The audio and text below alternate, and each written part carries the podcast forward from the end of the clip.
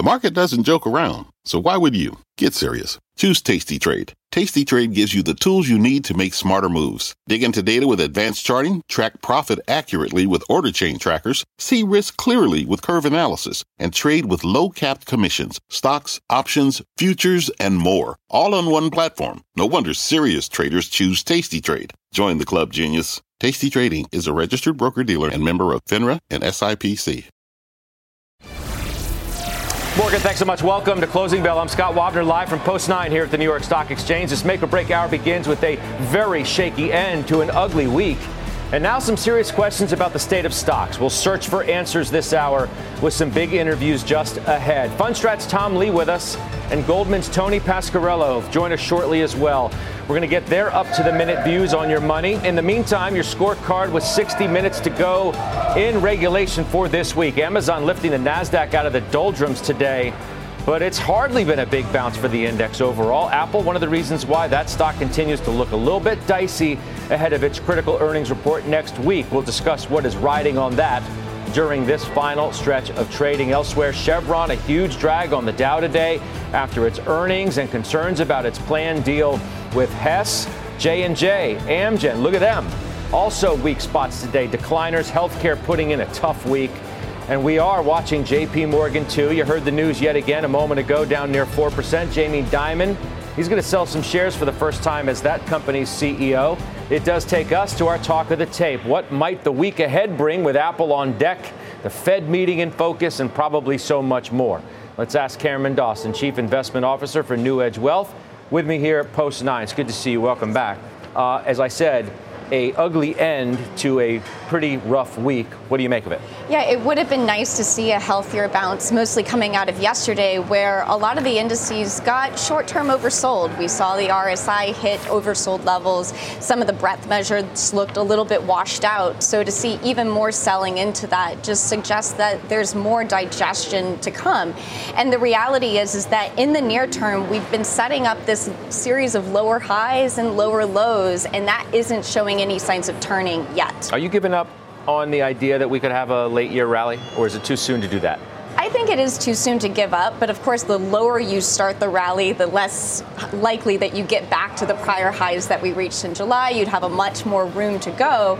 But the reality is that we've seen these bounces, and clearly after a day like today, we could see another bounce like we had in early October, but they've been rather tepid. So I think we're still in the, the mode of you have to judge the bounce as it comes. So, what, what do you make of what's happened in tech this week? I mean, it was the biggest question going in, along with where rates were big part of the thought was okay, rates can remain a little bit elevated as long as megacap comes through and delivers. Yeah. I find that we end the week not really feeling great about where megacap is, and rates are still elevated. So where does that leave us? Yet compared to the rest of the market, tech is holding up okay. On a day like today, we see that tech is almost back near its relative high versus the S&P, which is surprising given this rates backdrop.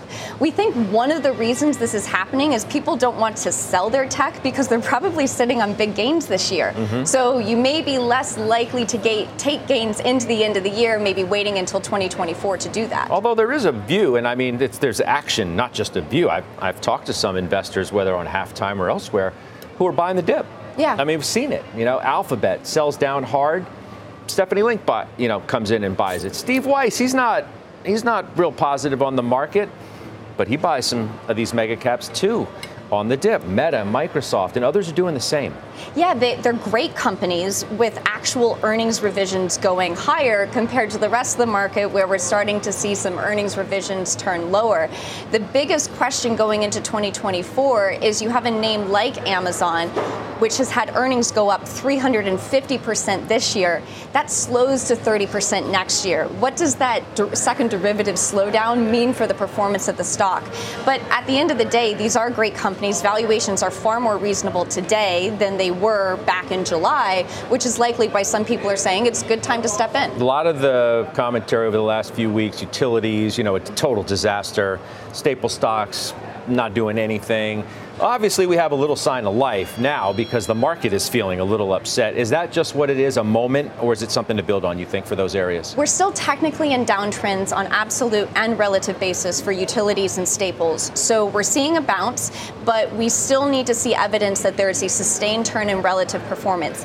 If that happens, and if utilities and staples really start outperforming the market, that's a sign that growth fears could be coming back.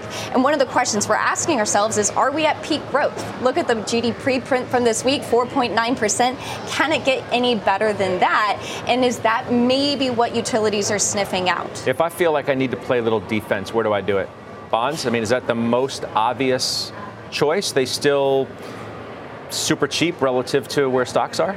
If you really want to play defense, you're playing bonds within the shorter end of the curve because you still have the risk within bonds that yields could move higher on things outside of just the economic cycle. That supply and demand factor of what we're seeing within treasuries that is impacting the long end of the curve. TLT continues to struggle, and yet you still see big, huge inflows into long treasuries. So people are trying to catch this bottom. It hasn't worked yet. So if you're playing ultra defensive, that cash like is uh, is likely the best place to do it. However, we would argue that there are a lot of stocks that are now trading at extremely attractive valuations. Look at the equal weight S&P 500, just 5% above its October 2022 lows. So you're already seeing that washout in valuations in large parts of the market that still really have good fundamentals, even if we see growth start to slow a little bit. What's the most attractive, cheap enough part of the market that you see? Small, I mean, it's time to buy small caps, for example, or not?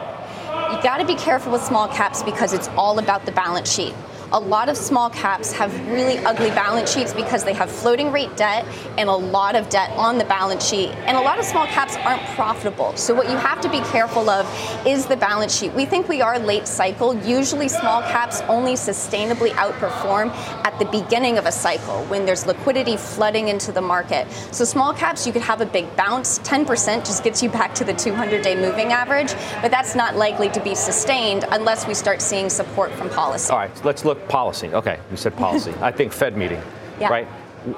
I said to Mike Santoli a couple hours ago, I thought that you could make the argument that this was the most consequential Fed meeting where nothing is expected to happen. Yeah. Right? They're not going to they're not going to raise rates, we don't think, but I wonder what they're going to say relative to where rates are. I feel like the move in rates has given them the flexibility to be patient. Mm-hmm. But if that's the feeling among Chair Powell and others, the chair didn't really give us that feeling in the, the speech that he gave at the New York Economic Club recently, where all of that was on the table and it came off as a little more hawkish than expected. Are we in for something we don't expect next week? Yeah, because he focused on economic data being stronger than expected. So instead of focusing on financial conditions and maybe that could drive economic data lower, he called out the fact that growth remains above trend, that look at that strong retail sales. They'll, of course, call out the strong GDP print from earlier this week.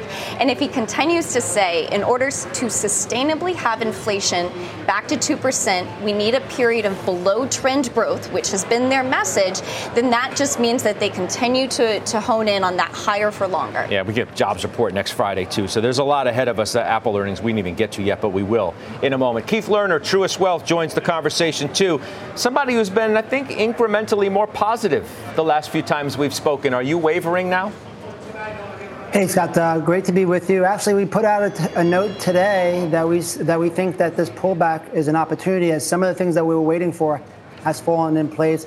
I mean, it is an ugly tape. It is an ugly way to end Friday, but you know, something we were looking for was actually to break below the 200-day moving average. We've seen that, and um, you know, we think somewhere between you know, call it 4,050 on the S&P plus or minus 50, we'll start to see some support. That's a basically a 50% retracement of the bull market that we've seen. And then going to tech, you know, often as you mature in a corrective phase, uh, you bring down the leaders last. And we've seen that. If we look at uh, the Magnificent Seven, they're down about 17% from a 52 week high. So we've seen a pretty good reset. The other thing that is somewhat lost is we're starting to see some stabilization in, in, in interest rates. That 10 years around 485 as well. So from our perspective, you know, we've seen a pretty broad reset, especially even outside the S&P with the average stock. Cameron mentioned you know, the valuations are down. The valuations are down because they're down 14% from the high. Small caps are down 17%. So, from our perspective, if you're underweight equities, we would be using this as an opportunity because we think the risk reward has improved. So, if I agree with you and I'm willing to do what you tell me to do, where's the nibble? Where should I do it? Yeah, no, good question. Listen, we still like over intermediate term, we still like large cap, we like communication services. But if if I, if I am right that the risk reward is is improving, I think well you get a bigger balance in some of these really beaten up areas.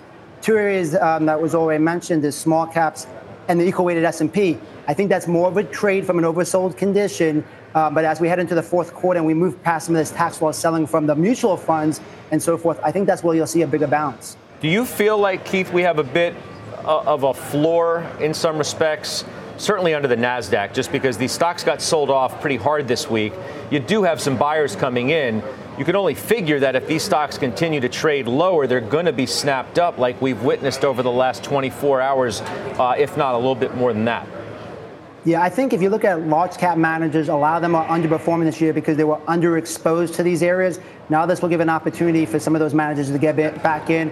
And it wasn't like they had bad earnings. It's just that was expectations were too high. The, the stocks were, you know, up 50% on average or more than that you know, um, before this correction, and we've had a nice correction. So I think they're, you know, big cash flow generation names, and in some ways, even if the economy slows, we still think there's going to be good cash flow from these names. So I think investors will gravitate back towards these areas of the market.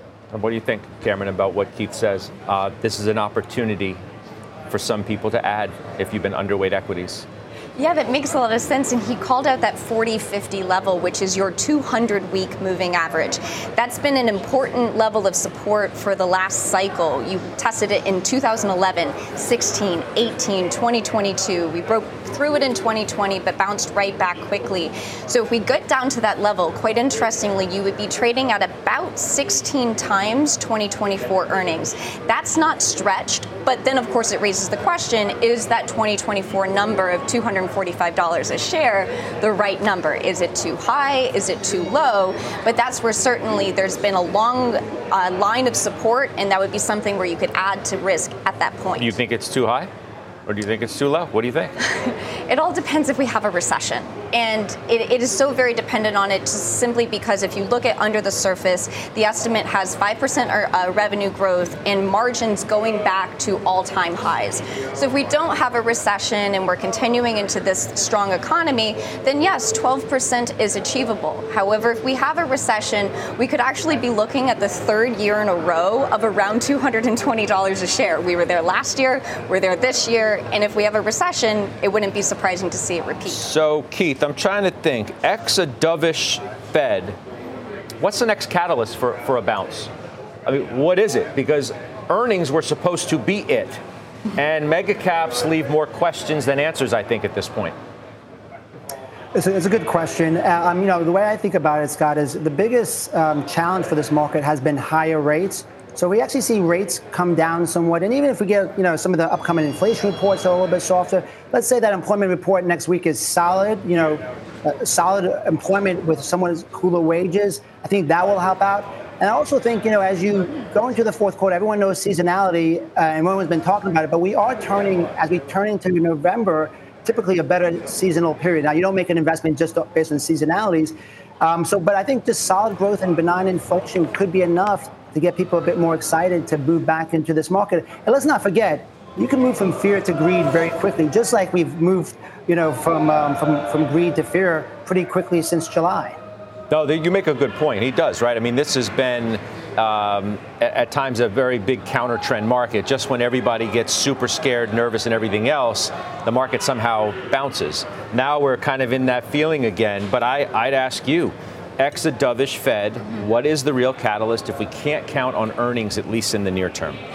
Bonds could get to the point of being so oversold or yields overbought that you correct towards trend. Trend on the 10 year would bring you down to about 4.3%.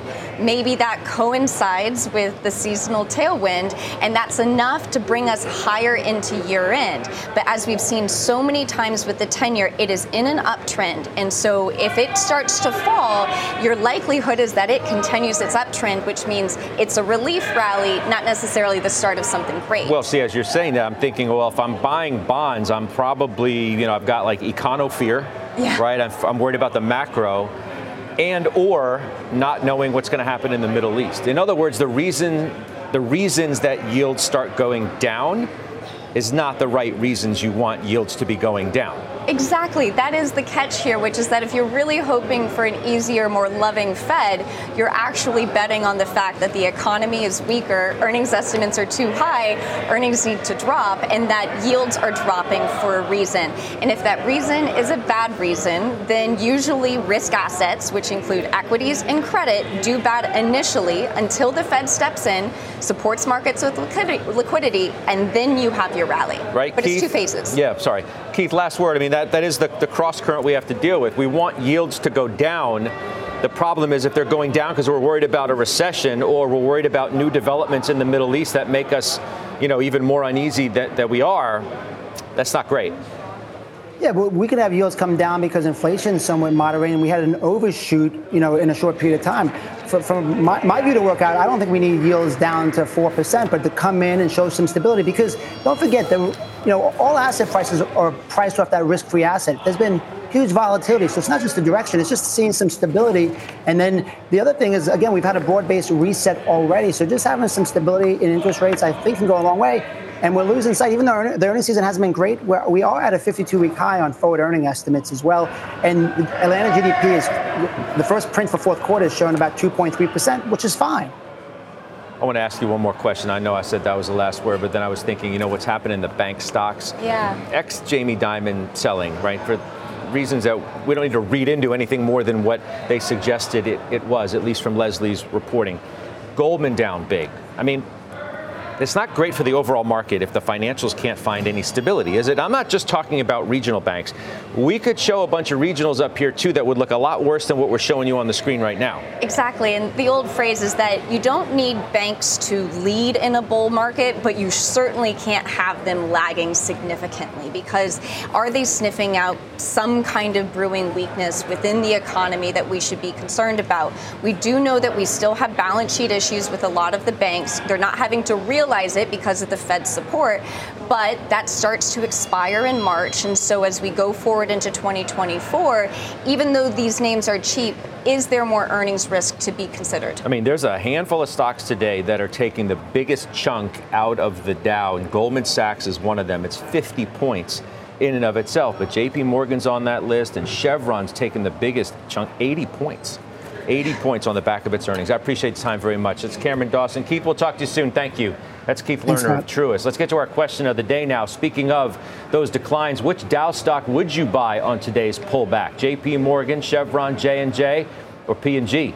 You can head to at CNBC Closing Bell on X to vote. The results coming up a little later on in the hour. In the meantime, a check on some top stocks to watch as we head into the close. Christina Partsinevelos here with that. Hi. Hi, Scott. Deckers is at an all time high as the shoemaker smashes estimates alongside strong guidance, which is no small feat. B of A reiterates its buy rating, saying the company's UGG and Hoka brands are, quote, firing on all cylinders. Shares of Decker are up about almost 45% year to date and up almost 20% right now. Sanofi, though, opposite direction, having its worst day ever on weak guidance as the French pharma giant aims to spend more on research development, but that's overshadowing plans to spin off its consumer healthcare business following similar moves by rivals like J&J. Today's move has literally wiped off more than $20 billion from Sanofi's market cap. Shares are down 19%. Scott? All right, Christina, thank you. We'll see you in just a bit. Christina Partsinevelos. Up next, Fundstrat's Tom Lee. Well, he'll join us on the pullback. He's got a heavy lift. He's bullish, as you know, in the face of this selling that we've seen this week. So he'll join us next to tell us what he thinks happens next. Plus, Sam Bankman Fried still testifying in front of the jury in his fraud trial. A few blocks from here, we've got the highlights straight ahead. You're watching Closing Bell on CNBC. What does it mean to be rich? Is it having more stories to share or time to give? Is it being able to keep your loved ones close or travel somewhere far away? At Edward Jones, we believe the key to being rich is knowing what counts. Your dedicated financial advisor will take a comprehensive approach to your financial strategy to help support what truly matters to you. EdwardJones.com slash find your rich. Edward Jones, member SIPC. We could try to explain what it's like to get your work done on a John Deere mower, compact tractor, or Gator XUV. But to really understand the feeling, you just have to get in the seat. Learn more at johndeere.com slash get in the seat or visit a dealer near you. We're back. Sam Bankman Fried testifying for the second day in his fraud trial, this time, though, in front of the jury. Kate Rooney joining us now with the highlights. Hi, Kate.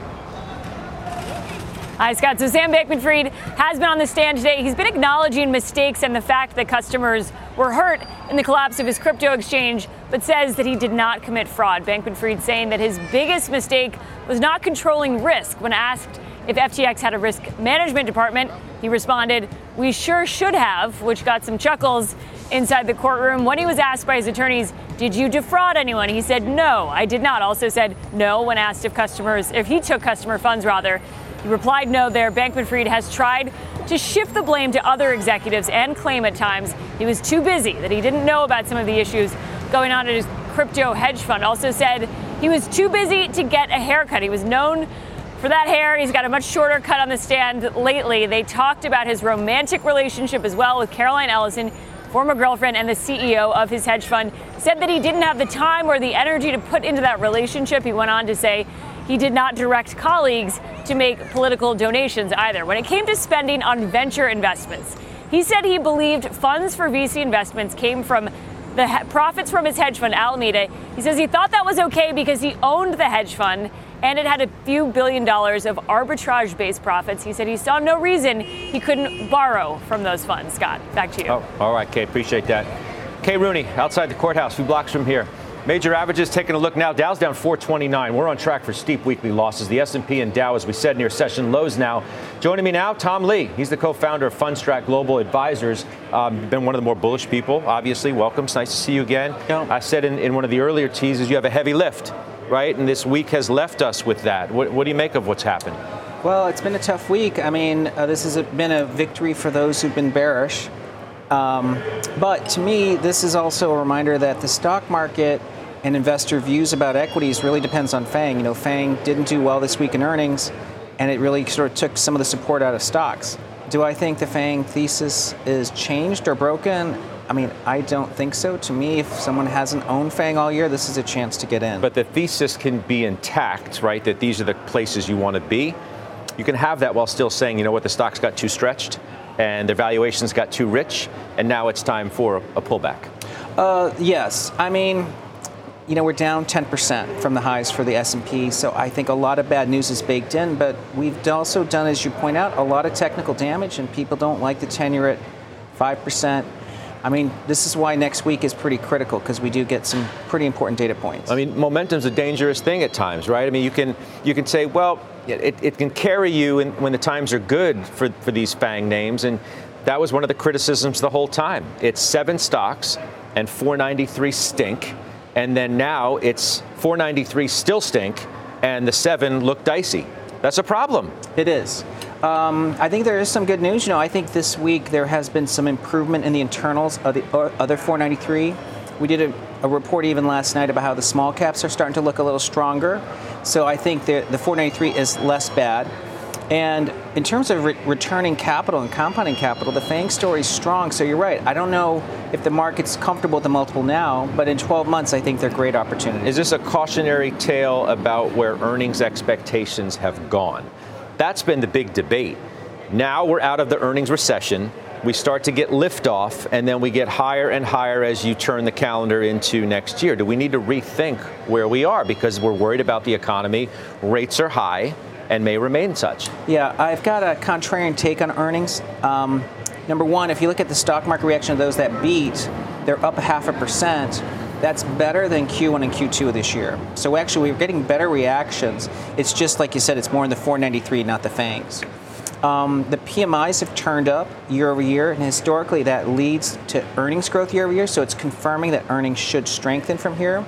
And if we look at even Q3 earnings, you know, they've actually gone up 2% since the start of the reporting season. So I think the FANG's disappointed in terms of market reaction, but the rest of the market's actually been okay. And I think that is what's going to help us get through the rest of this year. I just wonder if there's a counterintuitive way to look at that. So PMI is good, good for earnings. However, the Fed doesn't necessarily want all this to be good right? They want demand in, in, some respects to start to slow down, and they've been unsuccessful in, in getting it to do that.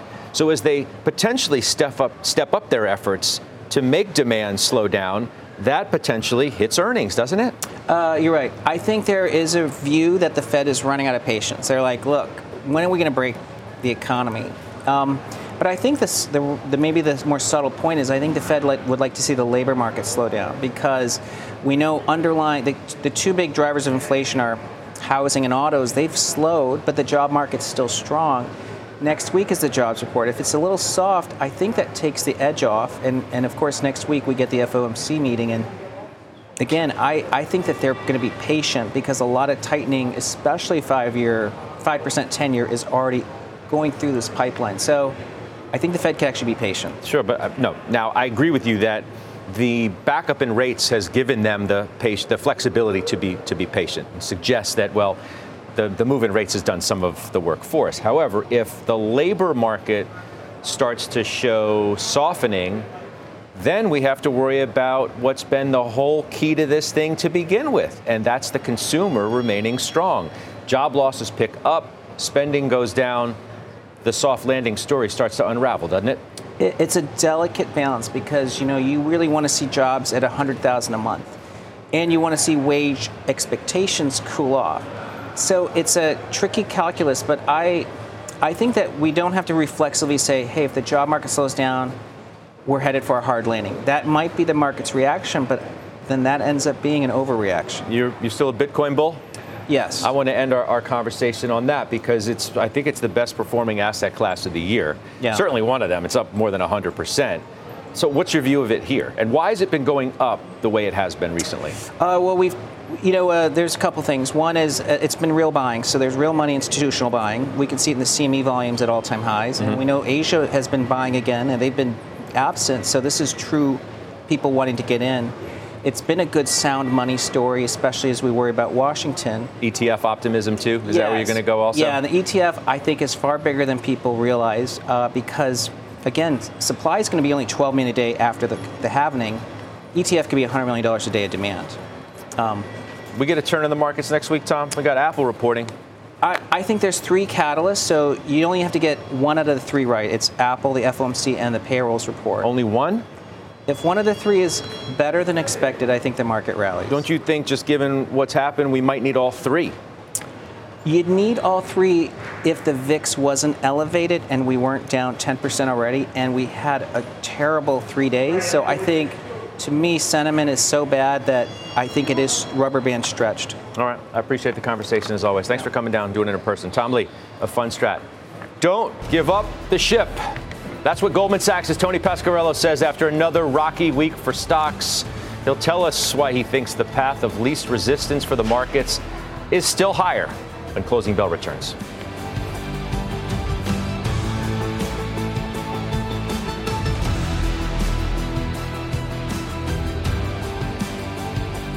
From a flat tire in the city to a dead battery on a distant drive, AAA is partnering with T Mobile for Business to accelerate response times and get more drivers back on the road fast. Our nationwide connectivity powers location telematics, so AAA's fleet can find stranded drivers quickly while being fully equipped with the in vehicle tools to have answers when they get there. This is elevating the member experience. This is AAA with T Mobile for Business. Take your business further at T Mobile.com/slash now.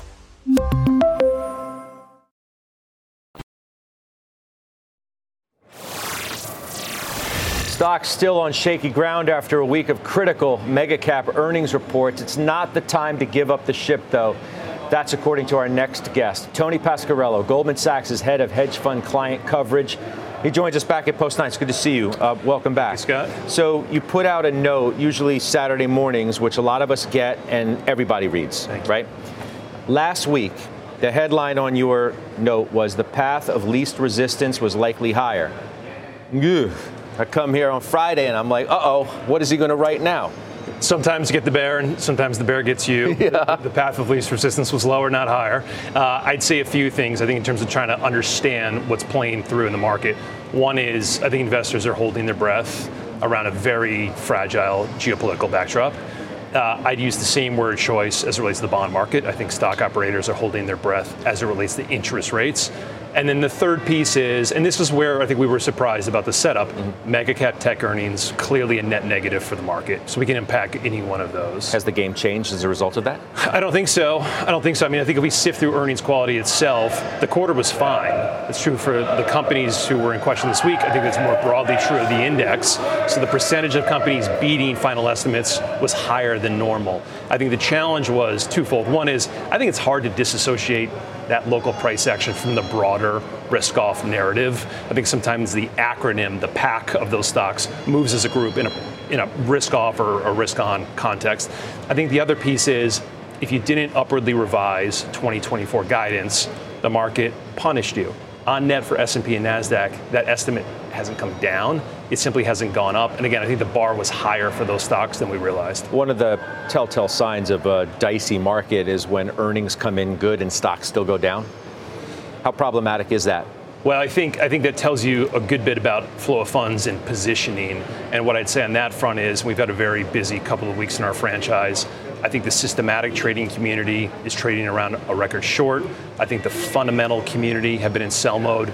So if you look at our prime brokerage data, length held by clients is at a three-year low. Mm-hmm. And on top of that, and this is where things will improve, you've had a corporate community who have been in buy, buy uh, back blackout mode that is starting to turn in the other direction as companies report. So I do think the technicals get better, but they've been very difficult over the past couple of weeks. If I shouldn't give up the ship, which is the you know sort of the way we, we teased you, what's the most important or powerful catalyst?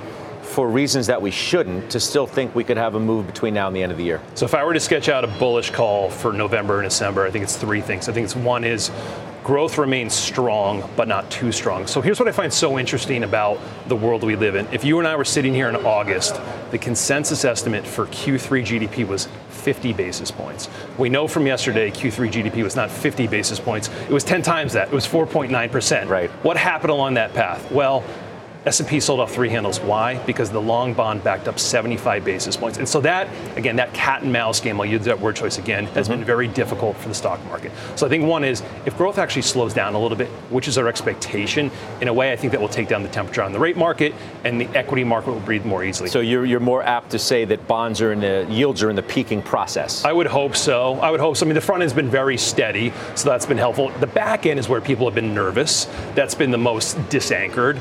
Uh, an open debate about how we're going to soak up all this duration next year. But again, I think if, I think we go from a five percent run rate in GDP to a one or a two percent run rate for GDP. I actually think that's a more friendly temperature for the market. And then the second piece alongside earnings would be flow of funds. And again, I think the market is probably sold out. I think positioning sentiment is about as negative as it could be. And I do think the corporate bid is usually very forceful in November and December. I don't want to make too much of market seasonals. You seem kind of, I feel kind of funny talking about it in this context, but typically November and December comprises the best two months of the year. Does, um, does Powell give us some kind of Halloween surprise next week that we need to be cognizant of? What, what, are, you, what are your thoughts around that meeting? We think they're done. The market thinks they're done. Done fully. Done, done with the cycle. Uh, I think the rhetoric from the committee suggests they want to be done. Now, you've pointed this out. I think Powell has been able to sit back a little bit and let the market do the work for him. Mm-hmm. So if you look at our financial conditions index since the summer, the backup has been equivalent to essentially 75 basis points of rate hikes. That might be appropriate given how strong the economy's been. A lot is going to happen between the November and the December FOMC certainly as it relates to the geopolitical backdrop. Uh, we have a refunding announcement. Um, we could have a government shutdown, although that is not our view. My guess is he plays it pretty close to the vest, and again, lets the market do some of the heavy lifting for him for now. I felt like that was the opportunity he had at in the speech at the New York Economic Club, where a lot of the other Fed speakers preceding him in the days prior basically said just that, right? Rates backed up, the financial conditions are tighter, it's the equivalent of, of one rate hike, and then maybe I was naive. I don't know. He didn't really go there. He came off, I think, to more people than not as, as hawkish. Yes. So that was like, all right, well, maybe all bets are off. I don't know now what to read from him, and maybe that's just how he wants it. And again, if you look at core PCE today, if you look at core CPI, I mean, the reality is core inflation is a lot closer to 4% than it is at 2%. We're on track to create 2.8 million jobs this year.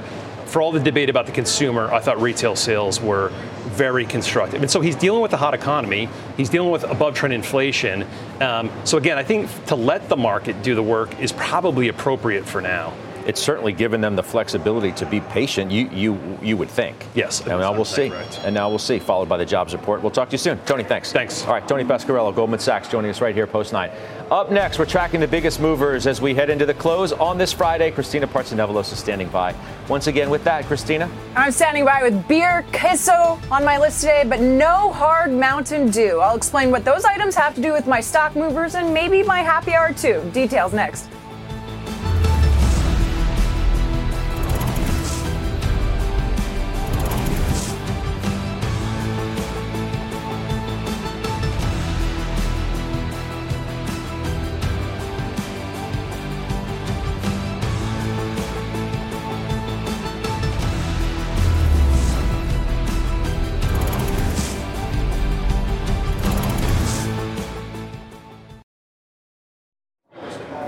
All right, we're about 15 out from the closing bell. Christina, Christina, excuse me, Partsinevelos has the key stock she's watching. Christina. Christina. It seems like my earpiece isn't working, but I'll keep going. Chipotle is higher after handily beating earnings estimates along with better than expected same store sales growth. Queso and beef costs rose during the quarter, which were offset by price hikes last year. The company recently began hiking prices again, but says Traffic has remained strong, and that's why shares are up over 5%. On the other hand, Boston Beer is lower today after cutting its guidance. The Sam Adams Brewers saw more strength in its Twisted Tea and Hard Mountain Dew brands, but it wasn't enough to com- completely offset weakness in brands like Truly and Dogfish Head. Yes, Dogfish Head. Shares are down 14%, Scott. All right. Christina, thank you. Christina Partsinevelos. Last chance now to weigh in on our question of this day. We asked, which Dow stock would you buy on today's pullback? JP Morgan, Chevron, J&J, or Procter & Gamble? Head to at CNBC closing bell on X. The results are next.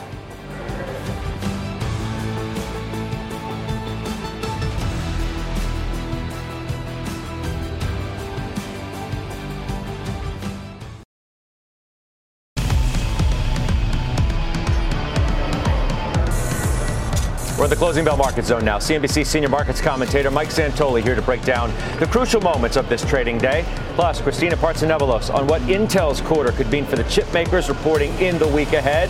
Pippa Stevens on Chevron's post-earnings sell-off, a huge weight on the Dow today. And how about this headline, guys? I want to just get this out there before we begin the conversation. A Wall Street Journal headline says that Google, one of the worst hit of the mega caps this week, that stock down 10 percent on the week will invest up to $2 billion in the OpenAI rival Anthropic. It had already said 500 million, so now it kicks in another one and a half uh, billion. We're going to $2 billion now. And remember, Amazon had said it would invest $4 billion into Anthropic. So, you know, judge this for what it is. Uh, is it an act of desperation on Alphabet's part to try and become a bigger player in the AI game, which some say it's ceded to people like Microsoft? We shall see, but Mike, it's nonetheless it's an interesting story about the arms race, if you will, taking place among the mega caps, and that's been the center of the activity this week. Yeah, I'd say it's an act of urgency or additional urgency, as if not desperation. We're about a year out from when ChatGPT first showed up, right? So one year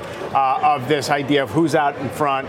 Um, it's not the kind of thing I think they'll get rewarded for right now, except they have to constantly seem like they're on the right side of this uh, disruption curve. Yeah. So how are we going to look at what happened this week as we, you know, turn our attention to Apple and, you know, it's the biggest stock in the market. The yeah. chart has not looked great at all, and the pressure's really on now. Almost none of the charts look great at this point. Yeah. Um, you've definitely done some structural damage here to all the uptrends to the point where it's now that moment in the correction where you say, okay, is it now so bad it's good? Is it now at the point where we can say it's washed out, it's over? So yeah, you're starting to get in that in that area, if not absolutely there. The question is, to what end? Are we really just going to have a cursory relief rally, or is it going to be something more? You've had valuations come down as earnings have come through fine and prices decline. Uh, you definitely had sentiment turn sour, but not all that negative. I do think the sell on the news on decent results from the mega cap tech stocks was another piece uh, being taken out of the things people were comfortable with. Uh, and so that's, you know, it's all part of the process of, uh, of folks losing hope and feeling as if there's nowhere to hide. We'll see if that matters into next week.